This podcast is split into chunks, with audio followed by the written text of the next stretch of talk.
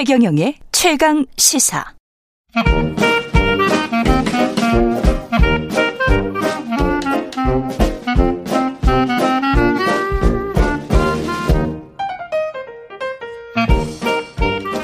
네, 최경령의 최강 시사 경제합시다. 월요일은 명쾌한 경제 이야기 나눠보고 있습니다. 박종호 명지대학교 특임 교수 나와 계십니다. 안녕하세요. 예, 안녕하세요. 정말 오랜만에 뵙는 것 같은데 2주밖에 안 됐습니까? 예, 그렇습니다. 아유, 제가 너무 박정호 교수님을 좋아하다 보니까 아유, 왜 이러세요? 예, 한 3주 한한달 된 것 같아요.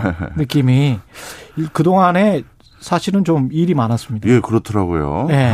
제닛 앨런이 예. 발언을 해버렸어요. 그렇죠. 예, 이 말이 언제 나올까 싶었는데 나와버렸네요. 네. 예, 한 어, 앨런이 지난 미래경제 서밋이라는 온라인 사전 녹화 인터뷰에서 예. 아, 이제 추가적인 재정 지출 등으로 인해서 미국 경제는 더더욱 좋아질 것이고 그 음. 과정에서 미국 경제가 과열되는 것을 좀 방지하기 위해서 예. 금리를 완만하게 또는 조금씩 올릴 필요는 있다라는 언급을 해버렸습니다. 예. 영어로 표현하자면 maybe needed 이 정도로 아주 완곡하게 그렇죠. 표현을 했어요. 예. 그럼에도 불구하고 이 말이 나왔다는 게 그 시사는 바가 크죠. 맞습니다. 예. 물론 본인도 시장의 파장이 이렇게 커질 줄 몰라가지고 예. 그 뒤에 말을 조금 주워 담았어요. 예. 바로 뒤에 다른 어, 월스트리트 저널에서 주최한 어, CEO 포럼에서 음. 여기서 뭐라고 하셨냐면 금리 인상을 예측하거나 권고한 것은 절대 아니다.라고 하면서 한 발짝 뒤로 물러섰지만 예. 어 그날 그 발언 있고 나서 우리나라는 아니지만 적어도 미국 증시는 한번 출렁였었습니다. 그렇죠. 예, 이런 것들이 지금 이제 전 세계적인 화두죠. 음, 이게 근데 앞으로 이런 그 이른바 큰 인물들의 네. 어떤 그 걱정하는 이야기 있지 않습니까? 인플레이션이랄지 이거 너무 경제가 미국 같이 큰 나라가 경제 규모가 큰 나라가 6% 이상 성장한다는 것은 사실은 그렇죠. 엄청난 거잖아요. 아무리 기저 효과라고 할지라도 예, 맞습니다. 예. 어, 그럼에도 불구하고 저는 예. 금리 인상을 지금 뭐 당장 이루어지거나 뭐 이번 분기나. 이때는 예. 아닌 것 같습니다. 그렇죠. 왜 그런지 예. 음. 좀 설명을 드리면요. 제니 옐런은 일단 금리 인상의 키를 가지고 있는 어, 연준 의장이 아니시고요. 재무장관이시죠. 재무 장관이시죠. 예. 역대 항상 정부는 금리에 대해서 좀 더 발빠른 어떤 움직임, 발빠른 예측 등을 어, 언급하신 적은 많이 있습니다. 예전에도. 예. 그런데 연준의 스탠스는요, 작년에 사실 본인들이 어떤 일을 앞으로 해갈 건지를 정해놨어요. 뭐냐면,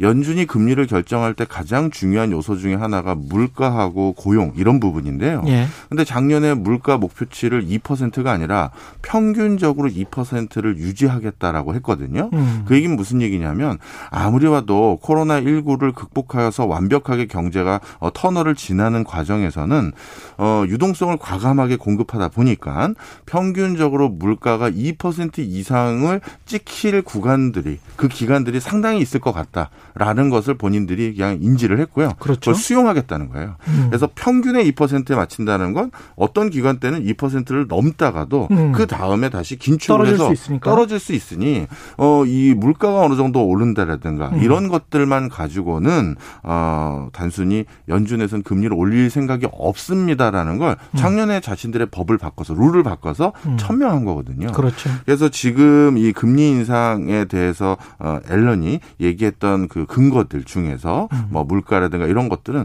이미 연준에서는 우리는 그렇게 할 거예요. 인상을 좀 어, 물가 올라가는 걸 지켜보겠습니다. 해놓은 상태죠. 인플레이션도 그렇지만은 실업률도 이제 계속 본다고 했기 때문에 네. 실업률도 6.0에서 6.1로 오히려 올라 버렸어요. 네. 미국 같은 경우에. 그래서 증시도 반응을 어 그러면은 조금 더 이렇게 완화적인 기조가 계속 가겠네 이렇게 생각을 하는 것 같더라고요 또. 예, 맞습니다. 예. 특히 가장 우려하는 부분이 이번 바이든 정권에서도요. 음. 어, 영구적 실업자라는 겁니다. 예. 영구적 실업자라는 건 상당 기간 이상 정상적인 커리어 패스로 돌아오기 힘든 분들을 말하는 건데요. 예. 어, 쉽게 말씀드리면 경제가 일정 기간 이상 너무 침체되다 보면 어, 뭐 노숙자로 타, 저 전락한다든가 이런 분들 같은 경우는 우리 IMF 세대 있고. 그렇습니다. 예. 맞습니다. 예. 그런 분들은 다시 정상적인 경로로 돌아오는데 정말 시간이 오래 걸리거든요. 기업 같은 경우도 사실 6개월에서 1년 정도 실업 기간이 지속되면 잘 안 잖아요. 그렇죠. 예, 그런 그, 측면도 있죠. 그러다 예. 보니까 이번에 그 영구적인 실업자의 수가 통상적으로 미국 경제에서 가지고 있는 숫자에 비해서 4배가 늘었어요. 음. 근데 이분들까지 채용을 하기 위해서는 미국은 아주 독특한 구인율이라는 예. 게 있는데 예. 기업들이 얼마나 사람들을 지금 뽑고자 하는지를 지표로 만든 게 있습니다. 예. 그 구인율 지표가 굉장히 과열됐을 정도로 기업들은 사람이 필요하지만 영구적 실업자가 줄질 않고 있어요. 음. 그러니까 이런 것들은 전반적으로 고용이 완벽하게 개선됐다고 보기 어렵다. 예. 그렇다면 어, 이 조금 더 예. 완화적 기조를 유지해야 된다라는 게 아마 연준의 판단일 것 같습니다. 근데 과거 역사를 보면 한국은행 같은 경우에 2008년 미국에서 금융위기가 일어나고 우리가 한 2010년부터인가요? 한 2%에서 3.25%로 한 1년 반 동안 금리를 먼저 인상을 했던 시기가 있단 말이죠. 네, 맞습니다. 미국보다. 예. 우리 같은 경우는 어떻게 할 것 같습니까? 어, 1990년 이후 예. 한국의 금리와 미국의 금리가 역전됐던 적이 딱 세 번 있었는데요. 예. 그세 번 모두 역대 아무 문제가 없었다고 해도 과언이 아니에요. 음. 어, 대표적으로 첫 번째 역전됐던 시기는 99년 6월 달부터 예. 2001년 3월 달까지 금리가 무려 미국 금리가 무려 1.5% 포인트 높았었거든요. 굉장한 역전 차이였는데 그때는 또 예. 우리가 일부러 IMF 외환위기 극복하자고 금리를 굉장히 초저금리로 낮췄잖아요. 그렇죠. 예. 그러면 그렇게 금리 차이가 크면 외화 자금이 빠져나갈 것 같은데 당시 차입으로 가져왔던 외화 자금이 일부 나간 건 있습니다. 음. 하지만 이렇게 금리를 낮추고 경기 부양 그냥 시그널을 줬더니만 증시를 중심으로 외화 자금이 다시 유입되다 보니까 그 당시에도 금리 역전으로 인한 문제가 전혀 없었었고요. 아, 성장할 거야, 돈 벌 거야 이게 더 중요하군요. 그렇죠. 예. 그다음 두 번째로 금리 역전이 일어났던 연도를 제가 살펴봤더니 2005년 8월부터 2007년 음. 8월까지도 또 금리 역전이 일어났어요. 이때는 주식 시장에 들어왔던 자금은 유출됐던 것이 맞습니다. 근데 오히려 채권 시장에선 외화 자금이 더 유입됐어요. 음. 그리고 그 당시 특히 주식 시장에 대한 뭐 영향은 오래 갔는 않느냐라고 했었을 때 그렇지 않았던 게 이렇게 미국이 그 당시 금리를 올렸을 때 자신들이 원했던 건 달러 강세를 원했던 것인데 예. 이런 것들이 원활하게 이루어지지 못했습니다. 당시 주, 중국이 달러를 가지고 더 많이 달러를 보유하고 있는 상황이 돼버리다 보니까 예. 그러다 보니 이 당시에도 원 달러가 처음에는 좀 상승하다가 음. 그러다가 어, 주춤해서 다시 원화 강세로 돌아섰어요. 예. 그러니까 주식 시장에서 일부 유출됐던 자금도 어, 큰 영향이 없었죠. 음. 마지막에 2008년 3월 도 3월인데요. 그때도 한미 기준이 이제 음, 기준금리가 역전이 되었었는데 이때도 어 원화 가치가 일부 하락하는 어, 하락하는 공, 공식과는 달리 미국 금리가 올라가면 예. 달러가 강화되고 원화 가치가 하락하는 공식과는 달리 원화가 오히려 강세 구간이었습니다. 음. 그러니까 세 번의 1990년 이후 금리 역전이 실질적으로 우리 경제에는 큰 악영향은 없었다. 이게 결론이긴 합니다. 그렇군요. 근데 이제 약간 좀 걱정되는 거는 우리가 가계부채가 너무 많으니까 네. 한 1,700조 정도 된다고 하고 그런 상황에서 금리가 그 뭐 이걸 뭐라고 해야 될까요? 그러니까 과거의 타성처럼 아 금리 계속 낮았고 앞으로도 계속 낮을 거야라는 시그널이 계속이 된다면 계속 빌릴 거 아니에요? 네. 그게 좀 뭐 걱정이 되긴 합니다. 예. 그래서 한국은행의 스탠스는 이렇게 음. 보는 것 같아요. 예. 어, 우리가 가계부채가 문제였을 때 가계부채를 음. 잠재울 수 있는 방법 중에 하나가 금리 말고 다른 방편들도 있는다고 판단한 것 같습니다. 예. 그래서 금리는 인상할 기저가 없어 보여요. 왜냐하면 음. 지난번 한 한국은행의 통화정책 운영회의의 결과도 전원이 금리를 지금 상태로 유지하는 거에 찬성을 했어요. 전원이? 전원이. 예. 통상적으로 금리 올리기 전에는 음. 한 두세 명 소수 그렇죠. 의견으로 올린다는 의견이 있는 게 통상적인데 그렇습니다. 그걸 시그널로 보는 게 상, 사실인데 그렇습니다. 전원이 유지해야 된다는 음. 거죠.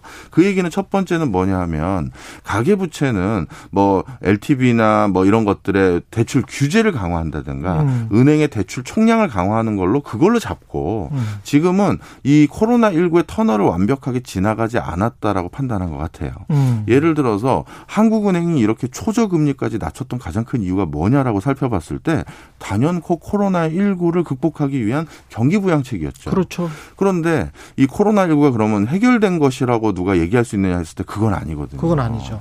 작년까지만 하더라도 아니 오히려 이렇게 전 얘기도 해요. 음. 작년보다 오히려 코로나 19의 우리나라의 대응력이 조금 더 불안한 기조가 있다라고 저는 말씀드리고 싶은 게 음. 작년에는 그 누가 누구한테 물어봐도 한국의 코로나 19에 대한 대응력이 좋았어요. 그래서 음. 경제도 디펜스를 잘했죠. 예. 작년에는 음. 코로나 19의 대응력이 좋을 수 있는 가장 중요한 무기는 진단 키트였어요. 예. 그거에 대해서는 우리 한국이 마스크라든가 진단 키트라든가 이런 음. 것들에 대해서는 생산력이나 대응력이 좋았죠. 음. 근데 올해부터는 전 세계 경제 성장률 추이가 무엇과 상관관계가 가장 높으냐면 진단 키트가 아니라 백신. 이에요 어.